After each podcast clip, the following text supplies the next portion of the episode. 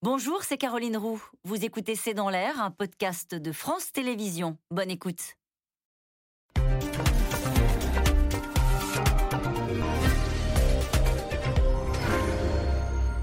Bonsoir à toutes et à tous. Nous attendons vos questions, SMS, Internet et réseaux sociaux pour alimenter notre discussion. Un budget de campagne, un budget à trous.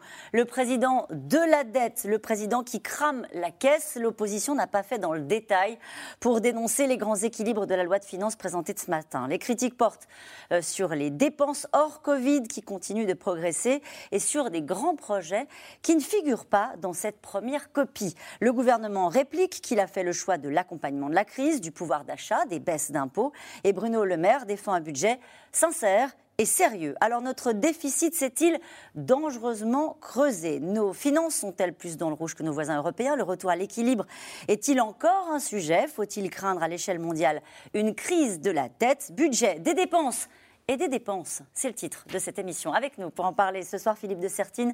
Vous dirigez l'Institut de haute finance, vous enseignez la finance à l'Institut d'administration des entreprises de l'Université Paris Panthéon-Sorbonne. Je rappelle votre dernier livre, Le Grand Basculement, publié chez Robert Laffont. Avec nous ce soir, Gaëlle Mac. Vous êtes directrice déléguée de la rédaction de Challenge, à la une de votre magazine qui sort demain, un grand dossier justement euh, sur la question des déficits et de la dette. Sophie Fett avec nous ce soir. Vous êtes journaliste au service éco de l'Obs et on retrouve vos chroniques le matin sur la radio France Inter. Enfin, Sylvie Matelli, vous êtes économiste, vous êtes directrice adjointe de l'IRIS, l'Institut des relations internationales et stratégiques. Et je cite votre livre Géopolitique de l'économie, publié aux éditions Erol. Bonsoir à tous les quatre. Euh, merci de participer à ce C'est dans l'air en direct. Philippe de, de Sertine, quand on parle de budget, on utilise ce mot qui semble assez peu approprié. Pourtant, c'est celui qu'on utilise, la sincérité je viens de le dire à l'instant, Bruno Le Maire dit mon budget, il est sincère. Vous le pensez aussi? Alors c'est important parce que c'est un terme juridique en fait. Hein. C'est-à-dire que nous avons eu une fois, euh, donc à la fin du quinquennat de François Hollande, euh, le, au Conseil des finances publiques auquel j'appartenais à ce moment-là, donc effectivement dans lequel on avait commencé à envisager le terme d'insincère. Mais vous voyez, quand, si le budget est insincère, ça veut dire qu'il peut être refusé par le Conseil constitutionnel. C'est-à-dire, c'est pas. Euh, là, ça voudrait dire, vous voyez, qu'il est, il est construit de façon complètement déséquilibrée et avec un certain nombre d'informations qui manquent. Et là, euh, le Haut Conseil des finances publiques, auquel je n'appartiens plus, donc a, a, fait un certain nombre de critiques, mais très clairement n'a pas été euh, jusque dans la question de l'insincérité des comptes. Pourquoi? Parce que s'il se pose beaucoup de questions sur les dépenses, il considère que, on va dire, les recettes sont évaluées correctement, voire même de façon relativement euh, modéré, on va dire. Hein. Ça évalue l'honnêteté de la construction de, cette loi de finances quand ça. on parle de sincérité Là, on ne peut pas dire que c'est un budget insincère. On ne peut pas dire, vous voyez, qu'il y a eu une dissimulation euh, d'un déficit qui serait un déficit en réalité beaucoup plus fort que l'on annoncerait. Ce qui était gênant du point de vue français, du point de vue constitutionnel, qui est encore plus gênant du point de vue européen. Hein, Autre critique qu'on a entendue depuis ce matin, toujours avec vous, Philippe de Sertine, c'est un budget à trous. Pourquoi est-ce qu'on entend dire que c'est un budget à trous? Donc là, on revient sur la critique majeure, hein, c'est-à-dire sur le fait que sur les questions des dépenses, on considère que, on va dire, il y a à l'intérieur des dépenses un certain nombre d'éléments qui n'ont pas été correctement renseignés, que donc il y a en particulier des dépenses d'investissement sur lesquelles on a un certain nombre de questions, et d'autre part, de l'autre côté, effectivement, on a, on va dire, un flou sur notamment les types de recettes et sur la façon dont ces recettes vont être attribuées aux différentes dépenses, notamment dans les différents ministères. Donc ça, c'est quand même, on va le dire, c'est quand même embêtant, même si on va dire que de façon générale en France, que ce soit les États ou les villes ou les régions, etc., avant une élection, en général, les budgets. Donc, il y, a, vous savez, quand on est en train de regarder, l'administration dit oui, non, mais c'est normal, c'est un budget avant élection. C'est-à-dire, entre guillemets, c'est normal, on arrange les choses. Quoi, oui, un budget de campagne, c'est toujours un budget où il y a des dépenses et des dépenses. voilà, et là, en plus, alors c'est vrai, de toute façon, on a quand même toujours des tentations de faire des promesses et d'ouvrir le chéquier, de récompenser certaines catégories et de soigner un peu ses électeurs. Hein, ça, c'est.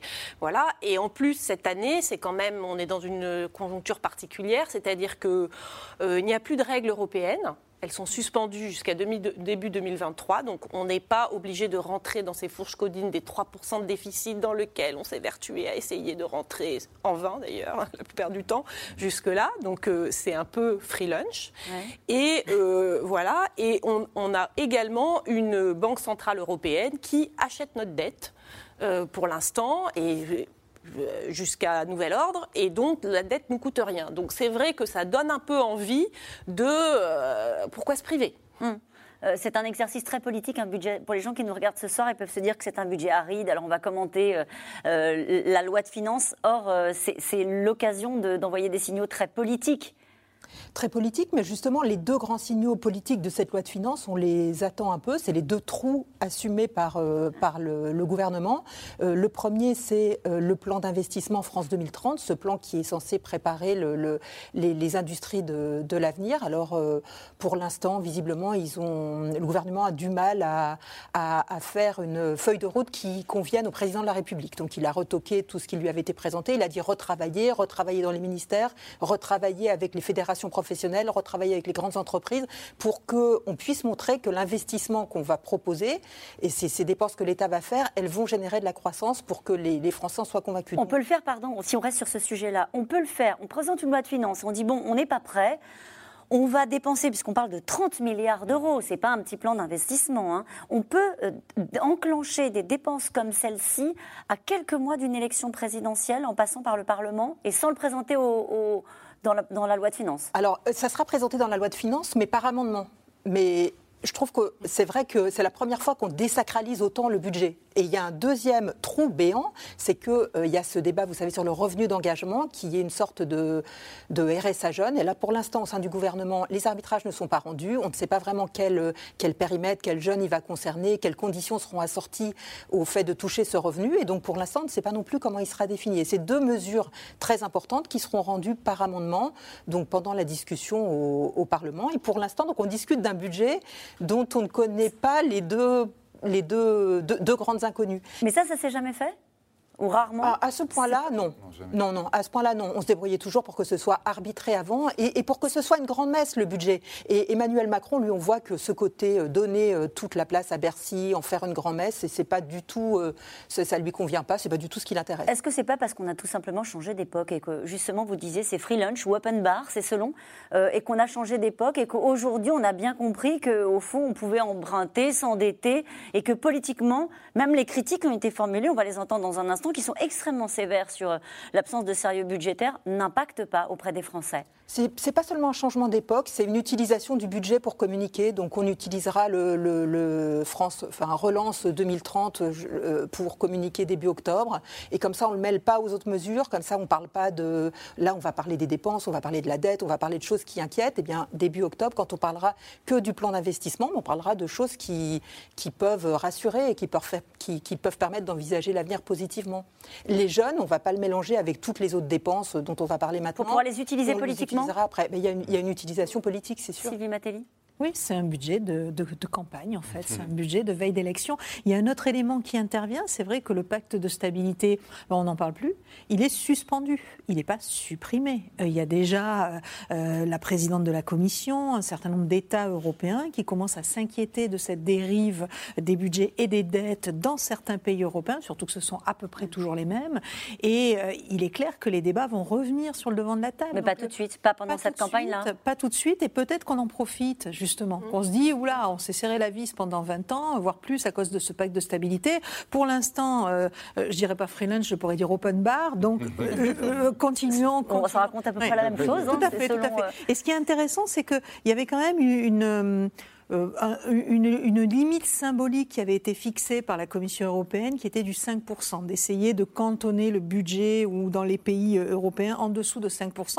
Et comme par hasard, on annonce un déficit à 4,8. Donc je crois que voilà, on, prend le maximum qu'on puisse prendre. voulait dire un mot. Oui, moi je trouve qu'il a, il a la vista, Emmanuel Macron. Il l'avait déjà en 2017, il y avait un certain alignement des planètes pour permettre son élection. Et là, effectivement, il y a cette année de SAS 2022 on sent bien qu'à la fin de 2022, on va revenir à compter les sous et qu'à euh, un moment, euh, la croissance va être revenue à son niveau euh, pré-pandémie. donc voilà, là, il y a encore un petit sas d'un an. Et qui tient à quoi? Qui tient à quoi son élection présidentielle C'est important peut-être de le préciser. 2022, c'est pas arbitraire, c'est parce que quoi Il y a encore une incertitude sur la pandémie, parce qu'il y a encore une incertitude sur l'évolution de l'économie, la croissance? C'était au niveau européen, ce 2022, parce que tous les pays ne sont pas. Il y a des pays qui ont été encore plus fortement euh, impactés. On va, parler dans un voilà, instant. que ouais. la France euh, par, euh, par la pandémie et on estimait qu'on on avait besoin d'un an euh, encore de l'ensemble de l'année 2022 pour se remettre, disons, de 2020-2021. On s'aperçoit d'ailleurs que probablement ça va plus vite que prévu parce que la, la- la croissance rebondit assez vigoureusement partout en Europe. Mais donc du coup, on s'est dit, on va suspendre ces fameuses règles qui étaient quand même une humiliation pour la France parce qu'on était vraiment des mauvais élèves et on n'y arrivait jamais. Ouais. Euh, je veux dire, euh, là, euh, Bruno Le Maire est content de dire qu'en 2018, on y était parvenu, en dessous des 3%. Ce qui est vrai Ce qui est vrai. voilà, donc il dit si, si, on a été sérieux quand on pouvait l'être. Regardez, euh, voilà, on, est, on avait fait euh, en dessous des 3%. Mais globalement, on- n'y arrivait jamais. Et là, je veux dire, euh, juste pour cette campagne présidentielle, ça tombe euh, idéalement. Ouais. Eh ben, il n'y a pas réellement de règles, de carcans. Les pays frugaux sont très. euh, euh, donc il y a des pays frugaux, hein, comme l'Allemagne, les Pays-Bas, qui sont un peu les gardiens de l'orthodoxie budgétaire Ouais. européenne. Ils ont été quand même. Euh, on les a forcés un peu à se taire, parce qu'on leur a dit écoutez, après 2008, il y avait eu Oui. une crise financière, euh, vous avez réclamé beaucoup d'austérité budgétaire, ça a tué la croissance, euh, ça a été très difficile pour l'Europe. Donc cette fois, il ne faut pas refaire la Et même ça, on va en parler parce qu'en ce moment, il y a des campagnes aussi. euh, il y a une campagne électorale en, en Allemagne et on surveille vraiment ce qui pourrait sortir de ce scrutin. Et on va revenir sur ce sujet européen. Philippe de Sertine, vous vouliez dire un mot? Oui, je, je crois juste vraiment, et honnêtement, quand vous êtes dans les finances publiques, vous connaissez ça. Après les élections, comme chez nous, elles sont au printemps.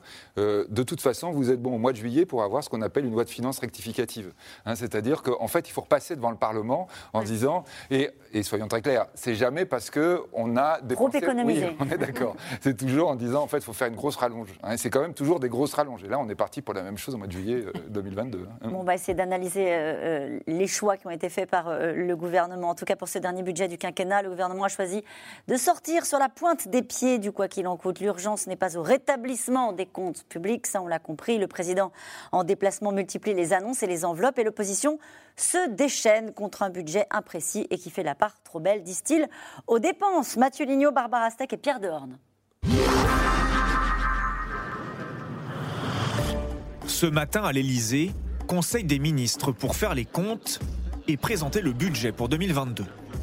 En cette année d'élection présidentielle, le gouvernement n'hésite pas à dépenser au moins 11 milliards d'euros en plus par rapport à l'année dernière. C'était la cinquième fois du quinquennat que je me livrais comme ministre des Finances à cet exercice. Ça m'a permis de rappeler les lignes de force de notre politique sur les comptes publics depuis 2017. Elle tient en trois mots maîtrise des comptes publics, baisse des impôts et sincérité. Mais chose rare, ce budget ne convient pas au Haut Conseil des finances publiques. Il donne un avis sans contraindre et évalue la crédibilité des comptes. Le gouvernement doit revoir sa copie. Le projet de loi de finances est incomplet. En effet, il n'intègre pas l'impact de mesures d'ampleur qui ont pourtant déjà été annoncées par le gouvernement. Selon le Haut Conseil, il manque des lignes sur le budget. Car depuis cet été, Emmanuel Macron se montre généreux. Des milliards pour les jeunes, pour son plan de relance France 2030, ou pour certaines professions, comme les forces de l'ordre ou les agriculteurs. En 2022, le ministère de l'Intérieur verra ainsi son budget augmenter de près de 1,5 milliard d'euros, dont 500 millions d'euros pour la mise en œuvre des premières mesures du Beauvau de la sécurité. C'est sans précédent. Ce ne sont plus les exploitants agricoles eux-mêmes qui peuvent s'assurer. Ça ne marchera pas. Et donc on a besoin d'un élément de solidarité nationale, on l'assume, et on va mettre ces 600 millions d'euros de la nation chaque année À droite, les candidats à l'élection présidentielle dénoncent un budget électoraliste. Xavier Bertrand et Valérie Pécresse ne sont pas tendres. Nous pensons qu'il y a urgence pour le pays à ce que Emmanuel Macron, qui a été un président pour presque rien et qui est en train de cramer la caisse, arrête son mandat en 2022. Il n'y a jamais eu d'action sérieuse depuis cinq ans, contrairement à ce qui a été dit, de baisse de la dépense publique. Rien de rien. L'épidémie de Covid a creusé le déficit public. 8,4% du PIB cette année, mais l'exécutif veut le ramener à 4,8% en 2022. La dette atteindra 114% du PIB l'année prochaine. Et ce n'est peut-être pas fini, avec les dépenses encore à budgéter. Une inquiétude supplémentaire pour ces députés. Des dépenses qui ne sont pas dans le budget, ce sont des annonces qui n'existent pas. C'est juste de la promesse électorale, mais ça n'a aucune réalité budgétaire, puisque la seule chose qui compte, c'est ce qui est dans le budget, c'est-à-dire si vous avez un crédit euh, qui est ouvert ou pas. Il ne faut pas charger la barque pour toutes les années qui viennent. Il faut, faire très attention à tout cela. Et le risque de ce budget, c'est euh, d'avoir un certain nombre de dépenses courantes, supplémentaires, qui s'inscrivent dans le temps et qui viennent augmenter euh, le niveau global des dépenses publiques en France, qui est déjà un des plus élevés au monde. En guise de réponse, Bercy promet donc de réduire le déficit grâce à une croissance de 6% et la hausse des recettes. Dans le même temps, le gouvernement annonce poursuivre la baisse des impôts, 50 milliards de moins pendant le quinquennat. On, se faisait la remarque en regardant ce reportage, on disait Éric Woerth, c'est le seul, bon, président de la commission des finances, c'est le seul à encore parler un peu de finances publiques et- et à alerter sur le sujet. C'est pas le seul. Pas tout à fait le seul. Il y a donc Édouard Philippe euh, qui va sortir médiatiquement hein, prochainement. Et bon, là, pour l'instant, il est un peu en réserve de la République, mais il a déjà dit qu'il soutiendrait Emmanuel Macron. Mais on sent qu'il veut quand même peser et faire entendre une petite musique sur ce sujet. Il y avait, quand il était Premier ministre à Matignon, il y avait des tensions parce que c'était quand même lui qui voulait des mesures paramétriques sur les retraites, enfin des mesures d'économie. Euh, vraiment, la question de la dette, lui, il compare en, en gros euh, la dette à la, euh, au réchauffement climatique et il dit que ce sont deux urgences de même ordre. Euh, voilà, et il faut s'attaquer aux deux et c'est tout aussi dangereux de nier l'un que de nier l'autre. Euh, voilà, donc il, il donne un interview à Challenge qui sort demain et, et vraiment, c'est, on a l'impression que c'est un peu le dernier des Mohicans qui se soucie de ce Mais ce qui est intéressant, c'est qu'il n'est pas très en phase avec Emmanuel Macron sur ce sujet-là. Emmanuel Macron, il s'était pourtant fait élire hein, sur la suppression de euh, 120 000 fonctionnaires. Il y avait 60 milliards euh, d'économies. Enfin, en tout cas, il y avait des promesses. Euh, assez vertueuses, on va dire, en matière économique. Enfin, ça dépend de Non. quel côté on se situe, mais en tout cas, il était aussi un candidat du retour à la rigueur, une forme de rigueur budgétaire. Mais oui, mais moi, ce qui me frappe beaucoup, c'est justement qu'on a tendance à politiser en disant ah oui, mais ça, c'est droite de dire il faut revenir sur la dette et de gauche de laisser. Oui. Non, alors que non, c'est technique, c'est la question, c'est une question, je dirais, historique du point de vue français. Et souvent, les gens, quand ils entendent ça, ils disent oui, mais vous voyez, ça fait des années que ça marche, c'est ce qu'on nous bassine comme ça. Mais non, c'est que euh, au moment où ça craque, après, rétrospectivement, on dit ah bah oui, mais en fait, pourquoi on s'en est pas préoccupé, etc. Et là, c'est une question de droite comme gauche, parce que c'est les moyens de la France de demain, c'est les risques sur les générations de demain. Et c'est ce que disait Macron quand il a été élu. Quand il a été élu, il était bien dans cette idée je suis jeune, je suis pour la génération à venir. Et le, dé- le déséquilibre des finances publiques, c'est un vrai risque pour les générations à venir. Sauf qu'aujourd'hui, effectivement, je pense qu'on est dans une situation, euh, alors qu'on retrouve à chaque fois quand même quand on est au pouvoir, c'est-à-dire qu'on va expliquer que son budget est sincère, qu'on n'a pas pu faire autrement, etc. Et que d'ailleurs, dans le prochain quinquennat, vous inquiétez pas, ça va s'arranger. Ouais. Et puis, d'autre part, on est dans cette situation extraordinaire où, en plus, effectivement, il y a zéro personne qui vous sanctionne. Mais je crois vraiment, il faut répéter, répéter sans cesse. Si on n'avait pas l'économie allemande avec nous, On on aurait notre dette qui aurait pris des pourcentages de taux d'intérêt énormes. Quoi. Je veux dire, notre système ne Ça tient dépend pas. de quel côté on se situe. Euh, je me tourne vers vous, Sophie Fay. Il y a des gens qui nous regardent qui se disent oui, mais alors bon, on a quand même baissé les impôts euh, pendant euh, ce quinquennat, 50 milliards euh, de baisse d'impôts. Alors il y a, dans les il y a aussi bah, le chèque énergie qui est très utile euh, en ce moment. Il y a une partie des Français qui nous regardent et qui se disent bon, bah, ces dépenses, euh, elles sont plutôt favorables pour euh, les citoyens que nous sommes. À la fin du quinquennat, le taux de prélèvement obligatoire, malgré la crise qu'on a eue, aura, baissé.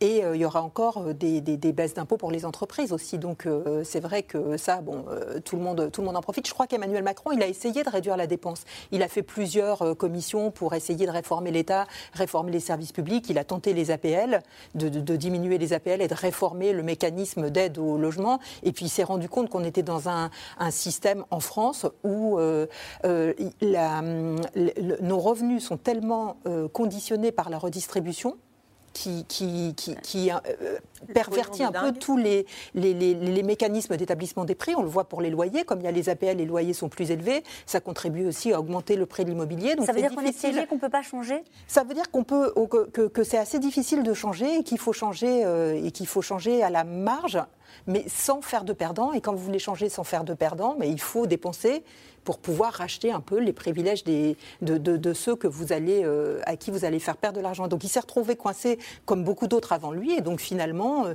il s'est dit le seul moyen de réduire la dette, c'est de accélérer la croissance, de faire repartir la croissance, d'où cette politique qui est assez keynésienne d'un côté, puisqu'on dépense beaucoup, on soutient l'économie, et puis de l'autre, ce qu'il a essayé de faire, c'était, c'est de soutenir l'économie intelligemment. Il espère faire des dépenses qui vont produire de la croissance. Exemple Donc, euh, ben, par exemple, quand vous euh, faites euh, ma prime rénov, ben, vous subventionnez les. Les- la rénovation énergétique, vous allez créer de l'emploi, vous allez créer, euh, de, de- dépenser de l'argent, mais qui normalement doit être dépensé sur le territoire français, qui ne doit pas partir en exportation. Et puis vous allez faire en sorte que les gens plus tard fassent des économies, donc ils seront, ils seront contents. Puis tout ça doit générer normalement un peu plus d'impôts, puisque euh, ça crée des emplois, donc plus de cotisations C'est sociales. faire le pari qu'on ne fera plus jamais d'économie, qu'on ne reviendra plus à une forme d'austérité en serrant la vis ici ou là, notamment dans- en supprimant des postes dans la fonction publique, en baissant euh, les budgets des différents ministères, mais de dire on fait tout reposer sur une croissance, sur la croissance qui reviendrait. Et, et à 4%, ça marche, puisque c'est ça les, les perspectives, hein, je crois. Oui, mais pas, pas, pas sur long terme. Mm. C'est- vous avez une vraie question systémique en fait qui est posée là, et, et c'est la bonne question. C'est est-ce qu'on va continuer comme ça, mais jusqu'à quand, jusqu'à où? Et c'est une question qui revient tout le temps. Si vous regardez, sans vouloir dédouaner le gouvernement français ou quoi que ce soit, mais si vous regardez partout dans le monde, la dette publique comme privée n'a cessé d'augmenter depuis 40 ans. Euh, pourquoi? Comment? Ça, a été, ça a permis de soutenir la croissance. Dans le cas des euh, pays, des grands pays comme les États-Unis ou des pays de la zone euro, parce qu'effectivement la situation française est particulière, elle profite somme toute de la, la rigueur budgétaire d'un certain nombre d'autres pays partenaires de la zone euro. Euh, cette- la dette publique s'est profondément amplifiée et on a l'impression que c'est une fuite en avant. Que pour soutenir la croissance, pour faire de la croissance, il faut toujours dépenser plus. Et, et ça, c'est vraiment. Alors ça, ça marche s'il y a de la croissance. Cette question qui nous est posée par Gérard dans les Bouches-du-Rhône. Il nous dit comment va-t-on financer la dépense publique si la croissance n'est pas au rendez-vous dès 2022 Oui. S'il y a un accident, Hmm? Mais qu'a-t-on fait jusque-là? Pas de croissance? Bah De la dette. Et, Ouais. puis, et puis vous avez de nouveau un retour de la croissance. Donc ça vous donne des marges de manœuvre en termes de recettes. Donc finalement, c'est le budget de cette année. Au fond, il n'est pas, il est pas si mal le budget, nous dit le gouvernement. Regardez, j'arrive à réduire mon déficit public en pourcentage du PIB. Même ma dette, je suis mieux disant que l'an passé, parce que la croissance est très forte. Mais l'an prochain, ou dans deux ans, ou dans trois ans, ou dans cinq ans, il y aura plus de croissance et on soutiendra parce qu'on ne peut pas laisser l'économie s'effondrer. Si vous voulez, on est dans un système accro à la croissance économique et à la dette. Euh, et et c'est quelque chose, effectivement, quand je parle d'un risque systémique, c'est quelque chose qu'il va falloir traiter à un moment donné. Parce que ça, va- ça va bien finir par craquer. Alors, je ne peux pas vous dire ça va craquer quand, comment et sur quels critères, puisqu'on n'a jamais connu cette situation. on verra que, à la fin de l'émission que ce qui est aussi en train de se passer aux États-Unis, en tout cas, il y a une fébrilité autour d'une exactement. dette absolument astronomique, et y compris chez nos euh, voisins chinois. Philippe de Sertine sur. euh, Oui, mais l'un des vrais gros problèmes que nous avons par rapport à la situation, vous voyez, les gens aujourd'hui retrouvent la santé, ils ont l'impression Oui. qu'on revit comme avant. Dans l'économie, il y a une séquelle très forte, c'est-à-dire on ne peut pas dire on n'est pas revenu en 2019. On a rajouté de la liquidité partout, de la dette partout, en France y compris. Et la question, c'est de dire comment on va faire face. Quand on dit la croissance, l'année prochaine, on est encore en récupération, mais nettement moins fort que cette année, hein, donc à moins de 5%, récupération de ce qui s'est passé, l'effondrement que nous avons connu en 2020. Mais l'année suivante, la prévision, c'est 1,9. On revient au niveau oui, de- Bien de sûr, on 2018. revient. Et, et- et les prévisions après, c'est encore un peu plus bas. C'est-à-dire qu'on revient à notre croissance faible. Or, notre croissance faible, elle nous a déjà fait nous endetter pendant des années, des années. Et nous, France, hein, vous voyez, faut, on ne doit pas confondre le reste du monde. Nous, France, on a un problème bien spécifique parce qu'on a les prélèvements obligatoires qui ont baissé, mais qui sont les plus élevés du monde, les dépenses publiques les plus élevées du monde. On est toujours dans le même classement, même avec les baisses Oui, qui ont été même faites avec- euh, sur la taxe d'habitation, 43. sur l'impôt sur les sociétés. Exactement, exactement. On n'est pas les plus élevés du monde. Oui, quand même. Il y a je le suis désolé, mais si. il y a la Belgique. Non, non, non, non, non, non. Et donc, et donc, on se retrouve dans une situation où euh, aujourd'hui la croissance faible va revenir et on va se retrouver avec une dette très élevée, beaucoup plus élevée qu'avant, et qui va, on va dire, augmenter naturellement. Encore pire, évidemment, si les taux devaient monter et que euh, ces taux étaient euh, poussés par de l'inflation. Ça veut dire, juste pour euh, résumer ce qu'on est en train de dire, que le, dans cette campagne présidentielle, puisqu'on va peut-être en entendre parler de ce sujet-là, tout ce qui est baisser la dépense publique, rationaliser les dépenses, dépenser moins et mieux, tout ça, ce ne sont plus, à votre avis, des sujets. Alors, quand on regarde les programmes des candidats à la présidentielle, c'est vrai qu'on est encore dans la dépense. Quoi. Oui, complètement. Et là, c'est vrai que par rapport à 2017, où il y avait un François Fillon qui promettait euh, moins 100 milliards de dépenses publiques en 5 ans, qui voulait euh, enlever 500 000 fonctionnaires, on n'y croit plus, quoi. Je veux dire, c'était. Et, et aujourd'hui, euh, bon, à gauche, on a des propositions, par exemple, à Hidalgo, doubler le salaire des enseignants. Bon, bah, on sait, euh, c'est- c'est c'est 30, 40 milliards. Enfin, voilà. Euh, les Verts, ils ont euh, la facture de la transition énergétique. Donc, en- pour, pour- pour faire adoucir la pilule, ils proposent plein de mesures de renforcement de services publics, euh, d'éducation, etc., qui ne sont pas chiffrées, mais dont on voit que c'est des milliards. Et à droite aussi, moi, je- j'entends Xavier Bertrand qui dit Ah, Macron fait campagne avec le chéquier de la France. Bon, lui, il propose de baisser les impôts de production de moitié, ça coûte 35 milliards. Euh, il dit qu'il va faire une grosse annonce sur le pouvoir d'achat. Bon, Valérie Pécresse, elle nous dit Ah, mais euh, il crame la caisse. Mais elle propose 10% d'augmentation des salaires de tous les Français via une baisse de charges. Bon, bah, oui, mais elle dit 25 on passe milliards. à 65 ans, euh, l'âge de départ à la retraite. Oui, bon, ben, je pense qu'Emmanuel Macron aussi va faire des annonces sur la retraite. hein, ça, on attend, on attend, mais il va y avoir sûrement des annonces sur la retraite. Mais pour l'instant, euh, c'est pas réellement. Toutes ces propositions euh, sont pas exactement financées. Euh, Il y a aussi Marine Le Pen qui justement veut ramener la retraite à 60 ans. Alors là, bonjour le coup également. Euh, donc bon, pour le moment, je ne vois aucun candidat qui se pose un peu en François Fillon en disant je suis le, je suis la personne qui La va- France est en faillite, voilà, etc. du sang et des larmes. Ouais. Il faut, il faut se retrousser les manches, travailler plus longtemps. euh, voilà, Mais ça veut dire qu'il y a un consensus sur l'idée qu'on peut continuer à dépenser, à faire de l'investissement. Et, euh, parce que dans, dans ces budgets, le budget tel qu'il est présenté, euh, il y a des gagnants, euh, la justice, la transition écologique, etc., qui sont des dépenses qu'on peut considérer comme vertueuses, Sophie Fay? Oui, l'idée, c'est quand même un, parti pris optimiste, c'est-à-dire qu'ils ils- ils se disent on va réussir. On n'a pas pu faire de, de- de dépenses d'investissement pendant des années parce qu'on était toujours contraint. Par cette, par cette dette, par ces objectifs budgétaires, on essayait de, on privatisait, on n'investissait pas. Là, ils se disent, on fait autre chose. Vous voyez, euh, EDF va peut-être racheter les, euh, le- la partie électrique de General Electric, donc pour investir et pour euh, se redévelopper dans le, dans le nucléaire. Donc on a, on a complètement changé de pied. On se dit, on a une marge de manœuvre, on en profite pour investir et on espère qu'on va bien investir et que ces investissements vont porter de la croissance.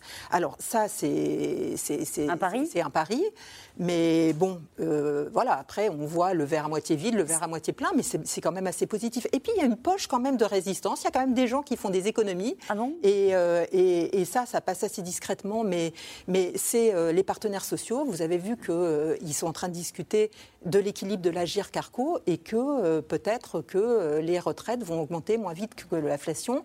Et donc là, on va voir des économies, mais ça passe pas par la sphère de l'État, ce sont les partenaires sociaux. Il le fait sur la réforme de l'assurance chômage. Il y a l'idée de faire des économies? Il y a, il l'idée de faire des économies. Alors, euh, les économies, en fait, elles seront. Alors, elles vont, elles vont pénaliser les choses. Mais le- l'espoir, là aussi, c'est que le marché du travail soit suffisamment dynamique pour que ça ne pénalise pas les chômeurs. Donc, que les, les- les- les économies soient faites parce que plus de- d'emplois seront créés et plus de chômeurs retrouveront un emploi, plutôt que sur le fait de diminuer les, indemnités des chômeurs. Mais si jamais ça ne fonctionnait pas, de fait, ce sont les, chômeurs qui payeraient. Dans la construction, Philippe de Sertine, de ce budget, quand on entre un tout petit peu dans le détail des ministères qui ont obtenu davantage que les autres, euh, qu'est-ce qu'on peut dire des gagnants et des perdants? Est-ce que c'est assez Mais- classique comme répartition ou est-ce que, euh, par exemple, c'est vrai que les ministères régaliens, dans les annonces récentes, on semble avoir plus profité de ce budget? Oui, mais enfin, vous n'avez pas vraiment de perdants, hein, si vous regardez Ah bien, en réalité. Donc, bah oui. Des dépenses et des dépenses. Non, mais c'est ça, c'est-à-dire là, à la limite, ceux qui sont perdants, c'est par exemple la culture qui va dire comment ça se fait, on ne nous a pas beaucoup augmenté, quoi. Je veux dire, vous voyez, c'est plutôt, on est plutôt là dans cette logique-là quand vous êtes en train de regarder. Alors, c'est toujours pareil, quoi. On, on doit bien, euh, les gens qui nous entendent, ils doivent dire, mais enfin, qu'est-ce qu'ils veulent? Ils veulent réduire tout Non, parce que. Ça fait longtemps qu'ils vous regardent Oui, hein, oui, a en se disant ça. Il y a plein de services publics qui ne marchent pas. Et, et il y a plein de services qu'on disait, plus on dépense, plus on a l'impression que ça marche encore moins. Et donc la réponse sans cesse, effectivement, qui est donnée, facile, c'est de dire on va mettre plus de dépenses. Mais en Vous réalité, pensez à quoi quand vous dites ça? par exemple, à l'éducation, qu'on avait un peu évoqué dans une émission précédente. L'éducation, c'est un vrai gros problème, là, pour le coup, pour le futur. Le fait qu'on ait des mauvais résultats, c'est quelque chose qui va nous handicaper. Et donc, on dit quoi? Bah, On dit, bah, on va augmenter, on a augmenté le salaire, on va augmenter les dotations, et donc on, est- on ne fait pas de réforme structurelle en disant, mais on a le même problème sur l'hôpital, euh, sur la question de la santé, en disant à chaque fois, bon, bah, la solution, le- le- je dirais la sécurité, Oui. on va dire, allez hop, on augmente, on met plus de dépenses. Vous voyez, je fais quelque chose, mets de la dépense. Oui. Sauf que ce serait beaucoup, beaucoup plus compliqué, mais en même temps beaucoup, beaucoup plus efficace de vraiment y aller, de mettre tout à plat en disant comment ça se fait qu'en dépensant autant, on ait d'aussi mauvais résultats. C'est-à-dire qu'il y a un vrai problème d'organisation. Or, on va dire le calendrier électoral va faire qu'il n'y a personne qui se lance dans ces réformes structurelles et on y va en disant. Parce qu'elle bah, serait forcément impopulaire, Philippe de Sertine Parce Sur l'éducation nationale, qui est un très bon exemple, euh, c'est vrai que c'est un des gros postes, c'est un des le plus gros le plus gros poste poste. hein, du budget de, de de l'État. qui passe les 100 milliards. Donc là, bah, sur l'éducation nationale. Ce serait quoi ce que vous dites, les réformes structurelles Ça Mais veut là, dire quoi on doit vraiment réfléchir, prendre, s'inspirer de la façon dont on- on enseigne dans les pays qui ont des bons résultats, comment on fait pour avoir, je dirais, un, un- un mode de fonctionnement d'adhésion des enseignants, etc. Enfin, on a toute une structure sur laquelle on doit penser, qui n'est pas d'ailleurs forcément une question de dépenses uniquement dans nos organisations, mais en revanche, euh, là, évidemment, ça demande vraiment une mise à plat sur laquelle on se dit, oulala, là là, très compliqué, très dangereux, je mets de l'argent en plus, tout va bien. Très dangereux parce que mobilisation, parce que euh, des corps intermédiaires qui ne seraient pas favorables. Il y a une quoi exception quand même, moi je trouve, dans ce quinquennat de réforme structurelle. Il y en a une qui a très bien marché, et d'ailleurs c'est le ministère qui réduit le plus ses effectifs dans ce budget, c'est Bercy, c'est le prélèvement à la source.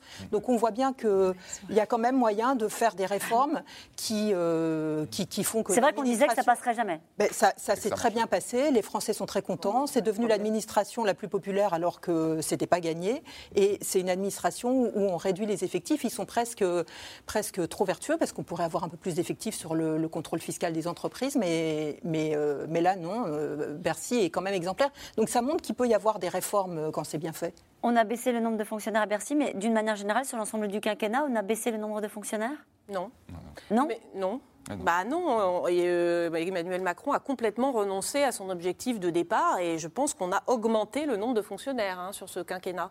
Euh, en fait, c'est toujours un peu la même chose. On dit euh, ah oui, on voudrait euh, quand même supprimer des fonctionnaires, mais par contre, on aimerait bien avoir plus d'infirmières et il faudrait quand même plus de policiers dans les rues pour rassurer les gens. Et puis euh, voilà, on, on veut quand même des enseignants. Voilà, donc euh, Et quand tout on ça se défend. détail, Et tout ça se se défend. Pour revenir à ce que vous moi je pense qu'il y a effectivement un vrai message politique dans ce, budget hein, sur le réarmement régalien tel que l'a euh, tel que l'a présenté Bruno Le Maire. Clairement, euh, bon, je veux dire, euh, Emmanuel Macron, on a compris que son électorat s'était déplacé vers la droite et que c'était l'électorat qu'il draguait en premier.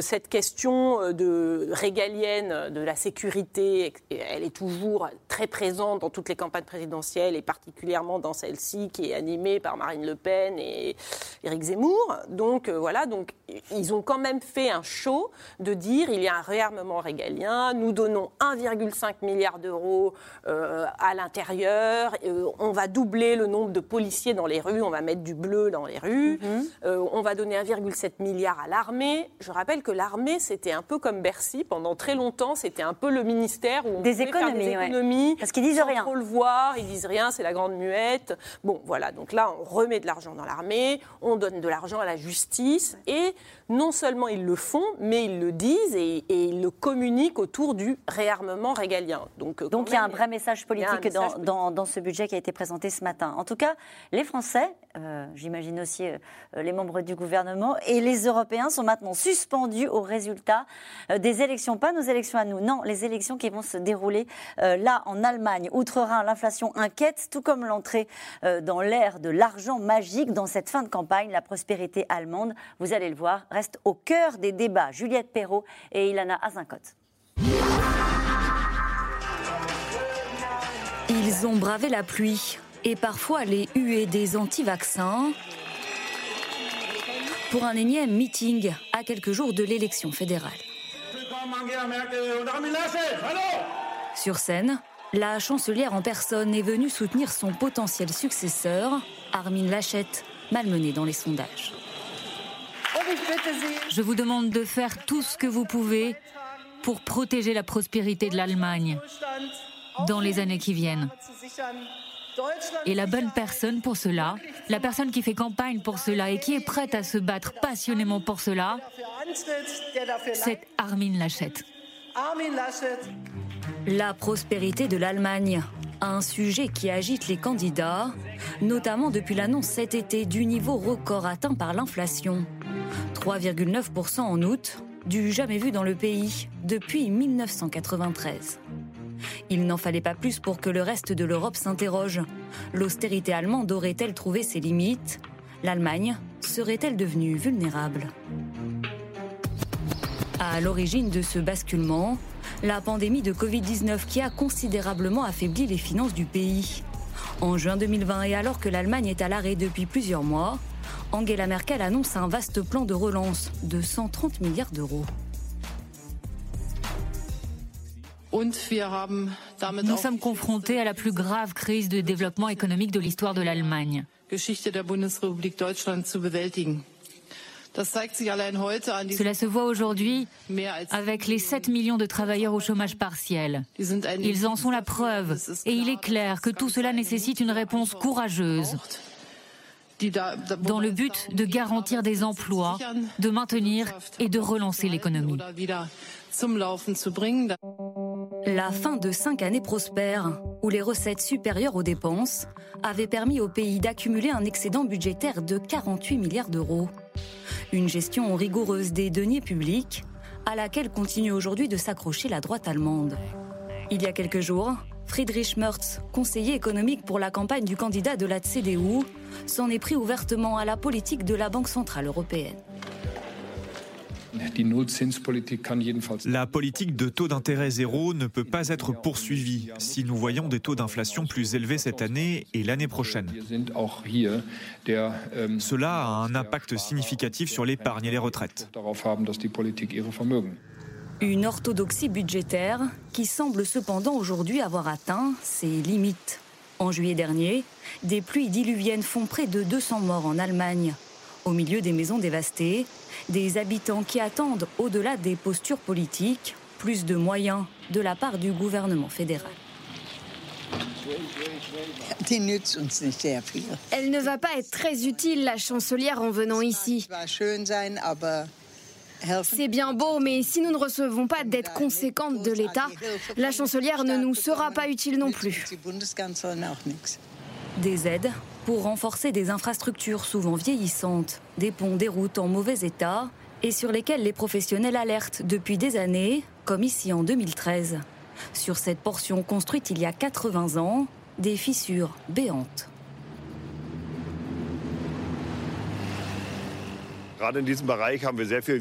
Nous avons beaucoup d'accidents, des roues de camions qui éclatent, de la casse, des choses qui tombent. On retrouve aussi souvent des débris sur le bord. Comme il n'y a pas de bande d'arrêt d'urgence, on ne peut pas protéger les véhicules. Des investissements aujourd'hui réclamés pour se remettre à la hauteur des enjeux actuels, alors que la chancelière s'apprête à quitter le pouvoir après 16 ans de règne. Euh, juste, on ne peut pas imaginer des élections qui déboucheraient sur, quelle que soit la couleur politique de ceux qui sortent en tête de, ce scrutin, euh, sur euh, une composition, une coalition qui serait plus souple sur les finances publiques, quel que soit celui qui va sortir Ou est-ce qu'il il va falloir l'analyser un petit peu? C'est pas dit, parce qu'une une alliance SPD-Grunen pourrait conduire. Alors, Grunen, c'est les Verts? C'est les Verts, tout à fait, pourrait conduire à un assouplissement. Surtout qu'il y, y, a un débat qui s'est ouvert en Allemagne, et ça, c'est assez nouveau, sur cette question de la finance publique. est-ce qu'au fond, il ne faut pas bah, lâcher du lest Faire comme les autres? Faire un petit peu comme les autres? Le déficit public allemand, même la dette publique allemande, même après le Covid, je crois qu'elle est à 70% du PIB.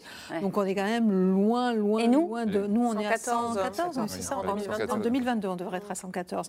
Donc vous voyez qu'ils ont, ils ont des marges de manœuvre. Et ce qui est intéressant à noter, c'est qu'on a quand même vu ces dernières années, ça a été très très net euh, au mois de mars 2020, en plein Covid, une une mutation assez, assez radicale du patronat allemand euh, qui euh, demandait un retour de l'État à la fois dans les investissements dans les infrastructures, mais aussi sur le contrôle des investissements directs étrangers, sur un certain nombre de textes.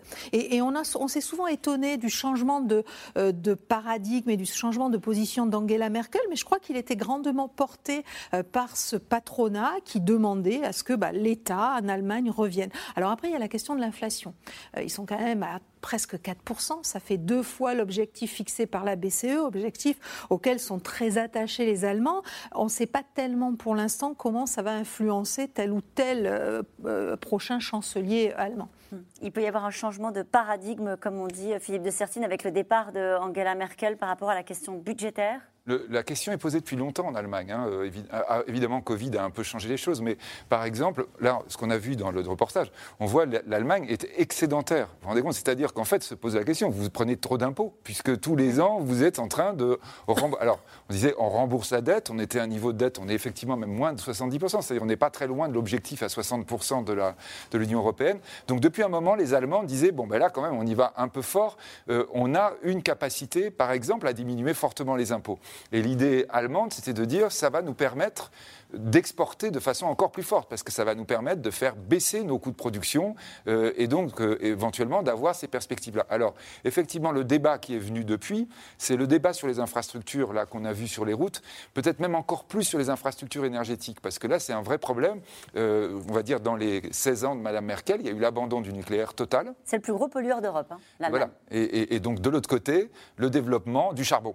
Et donc effectivement, avec d'ailleurs entre parenthèses des conséquences lourdes sur les voisins. Hein, parce que je dirais, euh, les pollutions du charbon, ce sont des pollutions qui ont un impact lourd sur euh, l'air que nous respirons, y compris en France, voisin de l'Allemagne. Donc là, il y a une vraie grosse question qui est posée. Euh, effectivement, les Verts sont forts. Alors les Verts étaient très très en pointe en Allemagne, traditionnellement sur l'abandon de la force nucléaire, en général, et en particulier du nucléaire civil.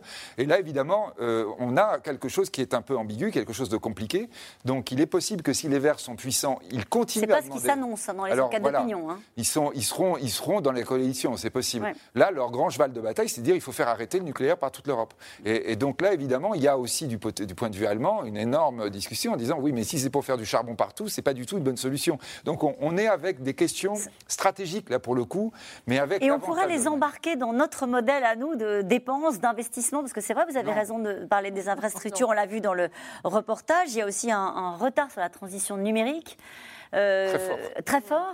Est-ce que ça peut euh, susciter un débat qui va au-delà de euh, peut-être du patronat ou, des responsables politiques pour ouvrir les vannes de la dépense publique en Allemagne? Il y a un débat. Il y a un débat sur le SMIC, sur le niveau du SMIC, puisque le, candidat socialiste, social-démocrate, a proposé d'augmenter le SMIC à 12 euros de l'heure, ce qui est aussi la proposition de la candidate des Verts. Donc il y aura, même si c'est pas, ils vont peut-être avoir du mal à, à faire passer ça dans une coalition, il y aura forcément le SPD dans la coalition et donc euh, ça va quand même pousser les salaires un peu à la hausse en Allemagne. Il y a une deuxième raison pour ça, c'est qu'ils euh, ont un taux de chômage qui est très très bas et d'ailleurs c'est ça qui explique que chez eux il y a plus d'inflation que chez nous puisque euh, nous on n'est pas encore au plein emploi alors que eux ils sont depuis depuis déjà longtemps. Pardon de le dire comme ça. Est-ce qu'ils sont pas à côté de la plaque? Les Allemands. C'est-à-dire dans le monde entier, on dépense, on investit dans le digital, la transition écologique, et eux sont vertueux, mais avec euh, les difficultés euh, qu'on peut euh, voir à l'instant dans, ce reportage. Alors les Allemands, ils ont une règle d'or budgétaire hein, quand même, c'est le mmh. Schwarznull. Hein. ils doivent être vraiment au moins à zéro, ils ne doivent pas faire de, déficit budgétaire. Et ça, les sociodémocrates n'ont jamais remis en cause cette règle. D'accord. Voilà. Et ils ont quand même un problème d'avenir qui est plus aigu que le nôtre, c'est qu'ils ont quand même une démographie euh, qui fait que le nombre de retraités euh, va arriver très rapidement à la moitié du nombre des actifs. Hein. je pense que c'est dans les, en 2030 ou quelque chose comme ça. Donc, euh, donc eux, ils ont un problème de retraite qui est plus aigu que le nôtre. D'accord. Et donc, ils ont besoin de faire des noisettes un peu quand même. et, puis, il y a un autre élément à ne pas oublier, c'est la nature de, de, de leur PIB et de leur richesse. C'est un pays qui exporte énormément des produits industriels euh, et où la consommation est moins dynamique aussi parce que les salaires sont. Le salaire minimum a été instauré par Angela Merkel, ça n'existait pas avant. Euh, ils doivent l'augmenter, mais somme toute, on est, on est sur des, choses qui ne sont pas dans, leur, dans leurs habitudes. Et très clairement, il faut préserver à tout prix la compétitivité de cette économie. Donc augmenter trop fortement la dette et être obligé pour limiter l'augmentation de cette dette d'augmenter les impôts ou les charges sociales, euh, c'est quelque chose chose qui va. N'oublions pas qu'au début des années 2000, l'Allemagne était le mauvais élève avec la France de l'Europe, avec un déficit public qui dépassait, euh, une dette publique qui dépassait les 60% du PIB. Et ils ont entamé des réformes, non pas tant pour entrer dans le pacte de stabilité, mais parce qu'il y avait un enjeu de compétitivité. Et là, c'est Gerhard Schröder qui avait engagé ces réformes pour euh, freiner l'augmentation des salaires, etc., etc. Donc il y a quand même cette obsession de l'exportation qui est le moteur de leur, de leur économie. Mais est-ce qu'ils ne sont pas devenus minoritaires en Europe? Quand on élargit le spectre, euh, quand on regarde les autres pays européens, est-ce que la ligne, globalement, c'est quand même de dire il va falloir euh, faire des économies, ce qui se passe notamment en Italie? Non, non, non, je crois que d'ailleurs l'Italie a, au fond, Mario Draghi, qui est devenu le Premier ministre italien, euh, il est d'abord quelqu'un qui rassure l'Europe du Nord et, euh, je dirais l'Europe d'outre-Rhin. Parce qu'on a vraiment là aujourd'hui ce risque de dichotomie entre, c'est les Rhin qui, devient vraiment la frontière entre des pays en, difficulté, on va dire, qui sont d'ailleurs aussi en difficulté euh, associés au Covid. Hein. le, tourisme a touché l'Espagne, la France, l'Italie, ça tombe mal, hein, c'est les trois pays en déficit. Non, je crois que par rapport à ce qu'on disait, c'est tout à fait juste, c'est-à-dire l'Allemagne, depuis 20 ans, s'est rétabli par les exportations, et notamment ces exportations vers l'Asie. Vers l'Asie, les États-Unis. Les États-Unis sont devenus le premier client allemand devant la France. La grande question qui va se poser, et vous voyez, c'est pas dire qu'ils vont venir vers nous, c'est que là, il peut y avoir une grande révolution. N'oublions pas ce qui s'est passé il y a quelques jours, c'est l'ouverture de Nord Stream 2, c'est-à-dire l'alimentation en gaz de l'Allemagne par la Russie. La vraie question qui va se poser sur l'Europe du Nord, c'est l'ouverture sur la Russie. Parce que la Russie, c'est d'abord des sources énergétiques propres, en tout cas plus propres avec le gaz, et c'est la frontière terrestre vers l'Asie. Et ça, c'est une vraie grande question. C'est une vraie question qu'on doit se poser, nous, Français, et je dirais nous, Italiens, de l'autre côté du Rhin, c'est que très clairement, l'aspiration de l'Europe, elle est vers la Russie, elle est vers l'Asie. Et donc là, aujourd'hui, la stratégie française, pour ce coup, et là, on voit bien les problèmes qui se posent en ce moment sur la géopolitique, c'est une question absolument fondamentale, qui va arriver pour le prochain gouvernement gouvernement allemand. Là, on termine l'époque Merkel. Je, vous dis, on peut, à mon avis, vraiment en prendre le pari que la question de l'ouverture sur la Russie va se poser parce que la Russie a des problèmes et elle est en train de se relier de plus en plus à l'Allemagne. Et je le répète parce que là, on a un accès direct à l'Asie qui est en fait la grande ressource dans les années qui vont venir. Alors, on en a un petit peu parlé au début de l'émission. La secrétaire d'État américaine au Trésor a sonné l'alerte et elle prédit une crise financière historique si le Congrès ne relève pas le plafond de la dette. Elle atteint des sommets aux États-Unis. Pour faire face à la crise sanitaire, Joe Biden, lui aussi, a déclenché des plans de relance gigantesques. Romain Besnénou et Christophe Roquet. Incertitude au Congrès autour de la dette publique et de son plafond. Si le gouvernement ne trouve pas de solution d'ici octobre, ce sera le shutdown. Alerte rouge aux États-Unis. Les comptes publics sont à sec. La dette atteint son plafond. Cela peut entraîner une récession, une chute de croissance et la destruction de millions d'emplois. La dette américaine a explosé avec la pandémie. Plus 25% en deux ans. Elle atteint 28 550 milliards de dollars.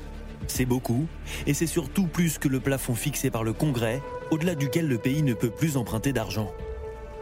La secrétaire au Trésor, Jeannette Yellen, s'inquiète des conséquences sur la population américaine si rien n'est fait rapidement. En quelques jours, des millions d'Américains seraient à court de cash. Près de 50 millions de personnes âgées ne recevraient plus leur chèque de retraite et les soldats ne seraient plus payés. Nous sortirions de cette crise durablement affaiblis. Les États-Unis risquent le shutdown, comme en 2018. L'arrêt total des activités gouvernementales, les institutions fermées, les fonctionnaires privés de salaire. À l'époque, Donald Trump fait du forcing pour obtenir les fonds nécessaires à l'édification de son mur à la frontière mexicaine. Travaillons ensemble et nous y arriverons. Espérons que le shutdown ne dure pas longtemps. L'histoire pourrait se répéter dès le 1er octobre prochain. Alors, pour éviter le pire, le gouvernement de Joe Biden exhorte le Congrès à relever le plafond de la dette et ainsi relancer la machine. Mais la bataille politique s'annonce périlleuse au Sénat, où les républicains refusent de voter avec les démocrates. Nous ne cautionnerons pas les dépenses frénétiques engagées par les démocrates. Les républicains reconnaissent qu'il faut relever le plafond de la dette, mais refusent de le faire. C'est comme si une mère disait ⁇ Je sais que mon enfant a besoin de se nourrir pour rester en vie, mais je ne vais rien lui donner à manger ⁇ Objet de la discorde, le nouveau méga plan de relance des démocrates, estimé à 3500 milliards de dollars, l'équivalent du PIB allemand. Un nouveau trou dans les finances inacceptable pour les républicains, un mal nécessaire pour la majorité. Ce plan créera des emplois bien rémunérés tout en s'attaquant au changement climatique. Il sera financé en rendant notre code fiscal plus progressif et plus équitable. Des taxes plus justes. C'est l'ambition du président Biden qui mise sur l'imposition des plus riches pour renflouer les comptes. Il l'a encore répété, martelé même jeudi dernier. Je ne cherche pas à punir qui que ce soit. Je suis un capitaliste. Si vous pouvez gagner un million ou un milliard de dollars, c'est génial, que Dieu vous bénisse. Tout ce que je demande, c'est que vous payiez votre juste part. Rééquilibrer les comptes, et vite, car l'économie américaine pourrait bientôt perdre sa perfusion qui la maintient à flot depuis le début de la crise sanitaire. La Fed va réduire la voilure et cesser petit à petit d'alimenter la reprise à coups de milliards de dollars. Si la croissance économique évolue comme nous l'espérons, nous achèterons moins d'actifs au Trésor américain cette année. Les chiffres du chômage ces derniers mois sont meilleurs que prévu. Ultime incertitude pour les États-Unis, le crack annoncé du géant de l'immobilier chinois Evergrande.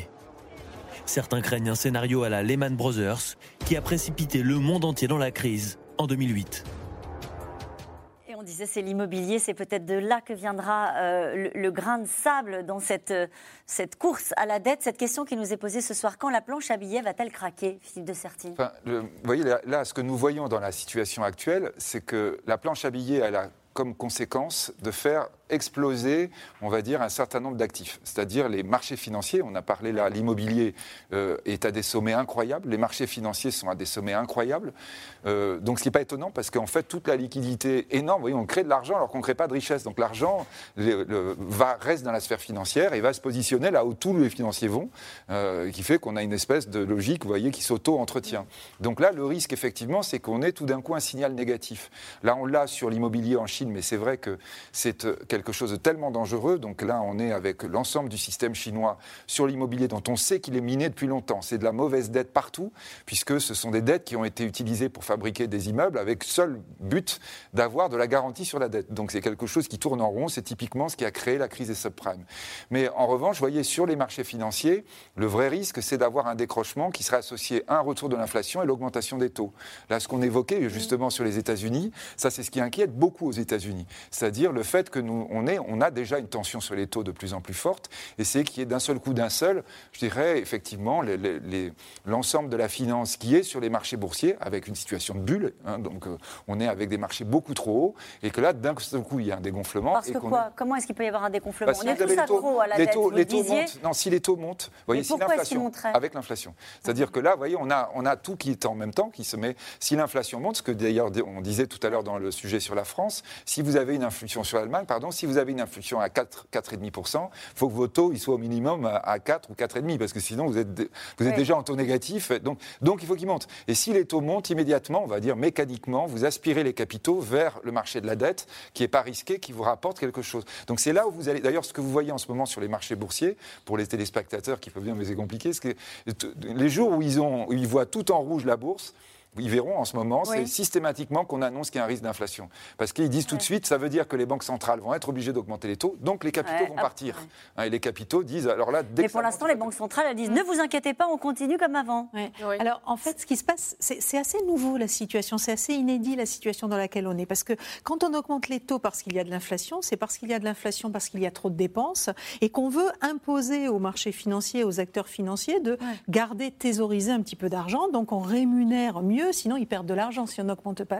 Donc dans une situation où la dette est aussi forte, on sait que bah, c'est explosif en fait. Si vous augmentez les taux, les gens qui sont endettés se retrouvent bah, pris à la gorge. Ça a été la crise des subprimes d'ailleurs, rappelez-vous, c'était les, crédits immobiliers étaient négociés à taux variable aux États-Unis, les taux ont commencé à réaugmenter et euh, les, propriétaires d'appartements ne pouvaient plus payer leurs crédits, donc se sont mis à revendre, ce qui a fait chuter l'immobilier. On est entré dans un cercle vicieux qui embarque embarquer d'ailleurs tous les marchés financiers. Aujourd'hui, la situation, elle est très particulière parce que certes, l'inflation augmente, mais cette inflation, elle n'augmente pas uniquement parce que la consommation est dynamique, euh, elle augmente parce que les matières premières, etc. Et elle, est pas, elle, est, elle, est, elle se produit dans une situation où les liquidités sont extrêmement abondantes. Donc, est-ce qu'on a besoin de mener des politiques monétaires euh, que l'on connaît bien et que l'on a menées par le passé dans cette situation un petit peu particulière? Les modèles sont cassés, les modèles des économistes sont cassés, Et puis la conséquence de tout ça, les modèles sont cassés. D'ailleurs, il y a quelques années, euh, c'était pas Janet Yellen, c'était un précédent président de la Réserve fédérale qui avait demandé, mais c'était peut-être Janet Yellen d'ailleurs. Celle qu'on a vue à l'instant. Non, non, c'était assez récent, il y a une dizaine d'années, qui avait demandé, écoutez, économiste, mettez-vous au boulot, il faut que vous m'expliquiez l'économie, je n'y comprends plus rien. Elle est quand même une grande économiste, mariée à un prix Nobel d'économie. donc, euh, euh, si, elle, elle est perdue, ça nous rassure un peu, ça nous décomplexe. Hein. Merci. Il y, a, il y a une nouvelle donne à l'équation, c'est le réchauffement climatique et la nécessité de baisser les émissions. Et ça, ça demande énormément d'investissement. Et ça, ça dit, les usines telles qu'elles sont aujourd'hui, elles ne pourront pas continuer à produire comme ça demain et respecter les engagements de réduction de gaz à effet de serre. Et on le voit avec l'augmentation du prix du gaz qui met déjà en difficulté certaines industries aujourd'hui. Donc on en a un, on en a vraiment une expérience euh, à taille réelle aujourd'hui. Mhm. Donc on voit bien qu'il va falloir investir pour continuer à produire la même chose, c'est-à-dire simplement pour produire la même chose que ce qu'on produit aujourd'hui. Mais, en respectant euh, la transition écologique. Mais en, respectant les émissions de gaz à effet de serre. Et ça, il faut énormément d'argent et il est possible que les politiques monétaires prennent ça en compte et qu'on continue à faire tourner la planche à billets, mais pour, faire, pour payer ces investissements-là. C'est-à-dire qu'on ne réduise pas massivement la dépense, mais qu'on dise maintenant la dépense, elle doit être uniquement euh, dirigée vers cette transition énergétique. Mm. Oui, les banques centrales, elles sont quand même un peu piégées. Hein. Et euh, je veux dire, euh, les, toutes les dettes des États sont très élevées. Ils savent très bien que ce serait, deviendrait complètement intenable dès qu'on montrait un tout petit peu les taux. Donc elles sont quand même assez piégées. Elles vont, euh, je veux dire, et d'ailleurs, elles vont préférer changer leurs règles vis-à-vis de l'inflation. Hein. La Federal Reserve a changé sa règle en disant oui, bon bah maintenant, ça sera flexible, on va regarder, on est d'accord pour que ça soit 2% quelques mois, et puis ensuite, bon. Donc ils changent leurs règles parce que, euh, je veux dire, ils sont quand même. Personne n'a intérêt à ce que Personne n'a intérêt à remonter les taux, ils le savent très bien. Et effectivement, il faut, euh, il faut financer cette dépense de transition énergétique qui va être brutale. Et d'ailleurs, dans le débat en Europe sur les nouveaux critères du pacte de stabilité, je pense qu'il y aura cette question sur la qualité des dépenses, enfin voilà, le, la, euh, de, quelles dépenses parle-t-on, et qu'il y aura peut-être des exemptions mm. pour les dépenses vertes. Mm. Voilà. Et nous revenons maintenant à vos questions. Qui valide le budget prévisionnel in fine? Comment concevoir que l'on dépense plus que ce que l'on a en réserve? Ça me dépasse. Alors donc le, système, hein, comme toujours, c'est-à-dire vous avez les ministres qui tous proposent quelque chose, qui sont consolidés par Bercy, enfin par le, ou plus exactement par le, je dirais, le ministre du budget, mhm. hein, donc qui prévoit euh, sous l'autorité du ministre de l'économie et des finances. Ensuite, l'arbitrage est donné au sein du gouvernement par le Premier ministre, mais à la fin c'est l'Élysée. Hein, c'est-à-dire c'est vraiment, euh, je dirais, au niveau du pouvoir là, puisque ce qu'on disait tout à l'heure, le budget normalement c'est vraiment quelque chose de politique. D'ailleurs on dit, vous voyez, si dans la majorité quelqu'un ne vote plus le budget, il n'est plus dans la majorité. c'est vraiment très très sensible. Donc c'est au sommet de l'État, c'est une consolidation, mais à la fin, les arbitrages sont faits à l'Élysée. Quand il prévoit une croissance économique autour de 6% pour cette année, Bruno Le Maire est-il trop optimiste? Non. Ah non. non? Non, il suit, il même prudent. toutes les prévisions, mm. puisque même les dernières prévisions, leur remise à jour de l'OCDE prévoit 6%, voire un petit peu plus de 6% pour la France. Régis en Côte d'Or, l'histoire se répète. La dernière année du quinquennat, les dépenses s'envolent et l'année suivante, on augmente les impôts et les taxes. Ils jurent que non. Hein. Ils nous ont, enfin, je veux dire, en tout cas, euh, aucun euh, candidat aujourd'hui, peut-être en dehors de Jean-Luc Mélenchon et peut-être des Verts qui veulent augmenter les impôts pour les riches. Mais euh, sinon, euh, tout le monde jure qu'il euh, n'y aura pas d'augmentation d'impôts. La dette y pourvoit. Et la croissance, peut-être Et la croissance aussi. Jean-Luc en Haute-Marne. Si on supprimait tous les avantages consentis aux élus, sénateurs, députés, anciens présidents, pourrions-nous économiser 12 milliards? Non. Non. Non, c'est trop petit. Enfin, c'est des, des, dépenses structurelles beaucoup plus importantes. On est à 2700 milliards de dettes publiques, quoi, hein, vraiment. Mm. Donc, c'est. Non, même si euh, tout ça peut effectivement être des éléments symboliques, peut-être importants, etc. Pour faire des vraies économies, il faut s'atteler à des réformes euh, lourdes, comme celle des retraites Voilà, la, la retraite, évidemment, c'est la plus tentante parce que c'est celle qui vous permet en même temps d'économiser et en même temps de faire produire les gens plus longtemps, en disant, euh, voyez, donc, donc on va dire c'est bon à tout point de vue, sauf que c'est pas populaire du tout. Mais rappelons que l'Italie, par exemple, est passée à 67 ans, hein, donc euh, d'âge de retraite. C'est le plus gros poste de dépense. En France, c'est un poste qui est vraiment plus élevé que partout ailleurs en Europe. Question de Claudius en Meurthe-et-Moselle. Et dans toutes ces dépenses, toujours pas le moindre geste pour les petits retraités qui, eux, se rendent aux urnes. visiblement, il en fait un brin de colère. Il y a un geste pour les petits retraités qui est prévu, pas vraiment, c'est plutôt l'inverse. Non, c'est plutôt l'inverse. Voilà. Mais on tombe dans, avec cette question dans ce qu'on est en train d'entendre un peu, c'est je veux ma part du gâteau, c'est-à-dire que la croissance revient, ça fonctionne bien, on distribue, et moi Il y a quand même un petit bémol, c'est que sur la, les retraités sont proportionnellement plus que le reste de la population propriétaire de leur, euh, de leur logement. Donc ils, échappent à l'inflation immobilière de ce fait-là. Et en plus, ils ont quand même eu bénéficié de la baisse de la taxe d'habitation. Et donc leur pouvoir d'achat n'est pas forcément négatif. Mais là, c'est vrai qu'on risque de ne pas compenser l'inflation pour eux c'est un des éléments de langage, comme on dit, du gouvernement hein, en cette euh, rentrée budgétaire, c'est de dire le pouvoir d'achat des Français, il a augmenté? Non, non, ce qui est vrai. Mais c'est vraiment là aussi, c'est un élément que probablement il faut redire, vous avez raison là, dans les questions qu'on pose, c'est qu'il y a une partie de la France qui souffre aujourd'hui. C'est évident qu'il y a des gens avec des retraites qui ont très très peu. Il y a, on considère presque 9 millions de gens pauvres. Donc là, quand ils sont en train de dire, mais enfin, ils veulent encore restreindre, vous voyez, c'est la question de dire, oui, le, avec des dépenses pareilles, on arrive à avoir ces problèmes d'inégalité qui sont graves et qui créent d'ailleurs des tensions sociales dans le pays. Hein. Une question de Claude à Paris. Un nouveau président est-il obligé de respecter les promesses et le budget du président précédent Ah non. Ah non Comment ça se passe D'ailleurs, il fait une loi de finances rectificative. Hein. il arrive et il dit bah non. D'ailleurs, François Hollande, par exemple, après euh, Nicolas Sarkozy, François Hollande avait immédiatement pendant l'été euh, remis l'ISF, euh, avait même mis une petite surcote d'ISF sur le moment. Euh, bon, ce qui, est, ce qui est assez logique, parce que le gouverner, c'est avec l'argent. Donc euh, ça se fait par l'acte fondateur. Hein, ça, fait partie de la démocratie là pour le coup. D'ailleurs, on sait quand euh, on, ce qu'on disait tout à l'heure, on fait le budget des, de l'année électorale, il est pour six mois, parce que celui qui va être élu, les Français votent en disant on veut cette politique-là. Donc c'est normal qu'on change le budget. Là, c'est pas quelque chose. Vous voyez, c'est logique. il y a une loi de finances rectificative puisque les urnes ont parlé. Donc il faudrait peut-être qu'on ait des élections au 1er janvier, enfin ou en, en octobre avant la loi de finances. Mais à partir du moment où on est au mois de mai, mai-juin, c'est logique qu'immédiatement le nouveau gouvernement gouvernement disent j'ai en fait une caution qui est une caution démocratique. Sauf s'il se succède à lui-même, et alors là, il est obligé d'assumer ses, choix précédents. c'est hein. pas arrivé encore. C'est pas hein. arrivé encore. Il y a un point important, c'est que c'est le gouvernement qui propose le budget, qui présente le, projet de loi de finances, mais c'est le Parlement qui vote.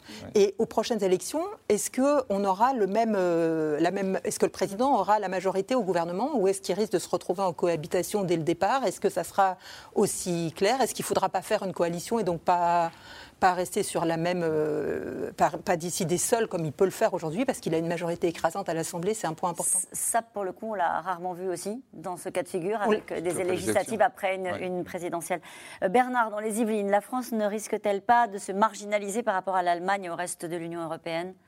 Alors, il y a une majorité de pays, effectivement, dans l'Union européenne qui ont des niveaux de dette beaucoup plus faibles que les niveaux de dette de la France. Mais vous avez, euh, comme toujours, euh, quelques pays, euh, c'est le cas de la France, c'est le cas de l'Italie, c'est le cas de l'Espagne, de la Belgique, qui ont des, dettes très importantes.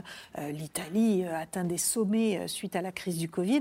Donc, on n'est pas tout seul, somme toute, mais la question se pose, on l'a vu, hein, sur le débat sur le, la relance budgétaire au printemps dernier, au début de l'été entre les frugaux euh, et, les cigales, en fait. Les On parle toujours de l'Allemagne, mais qui sont les autres pays qui sont vertueux? Pays-Bas, on parlait du Danemark tout à l'heure, on peut faire de la dépense et avoir une rigueur budgétaire. Non, mais l'Italie est vertueuse. Hein. L'Italie est vertueuse. Elle a une énorme dette, mais elle fait des excédents budgétaires euh, primaires en dehors du remboursement de la charge de la dette, parce qu'elle a une mhm. très grosse dette. Je veux dire, elle fait des excédents budgétaires et depuis des années, alors qu'elle a une croissance très faible, contrairement à nous.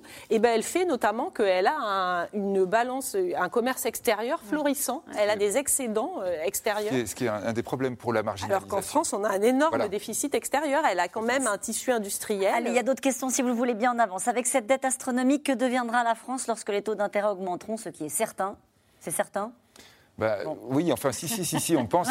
enfin, ce qu'il faut dire, c'est que les taux d'intérêt actuels sont des taux d'intérêt aberrants. C'est-à-dire, vous voyez, c'est pas normal qu'on ait un taux à zéro ou négatif. On n'a jamais vu ça. Et même on est toujours à zéro? Oui, on est alors nous, ça y est, on est repassé positif. La France, euh, là, on a une tension en ce moment sur la, sur la, depuis 4 jours hein, sur la dette souveraine. Et donc, on est repassé positif assez sensiblement. Donc, on réemprunte à taux positif. Une question de Jean-Jacques dans le Gers. Est-ce plutôt un budget de droite ou un budget de gauche? Bonne question. C'est un budget de campagne. bah alors, ça veut dire quoi? Bah, Ça veut dire qu'on dépense, hein, dépense, dépense. Non, mais vous voyez, c'est justement la question gauche-droite, à mon avis, elle est plutôt sur le sens des dépenses, normalement, que sur l'équilibre. Quoi. On peut très bien avoir un budget de gauche équilibré hein, et en même temps avoir beaucoup de, par exemple, dépenses sociales. Une économie verte ne serait-elle pas pourvoyeuse de nombreux emplois qui assureraient une retraite pour tout le monde? Oui. Elle va en détruire aussi des emplois. Ouais. Voilà, elle va en créer, mais elle va quand même aussi en détruire. hein. Aujourd'hui, on a besoin de beaucoup moins d'emplois pour créer une voiture électrique qu'une voiture thermique. hein. Ça peut faire un choc, hein, Donc, euh, la voilà. transition euh, Euh, écologique. Pourquoi ne parle-t-on jamais des marchés financiers qui raffolent de la dette des États Cédric Onizère Oui, bah parce qu'on a bien besoin justement que quelqu'un la prenne, la dette en question. hein. Donc euh, c'est eux qui achètent la dette pour que les États se refinancent. Eh ben, merci à vous tous. C'est la fin de cette émission qui est rediffusée ce soir à 23h40, mais vous pouvez retrouver C'est dans l'air quand vous le voulez. Vous le savez, en replay et en podcast tout de suite. C'est à vous. Belle soirée.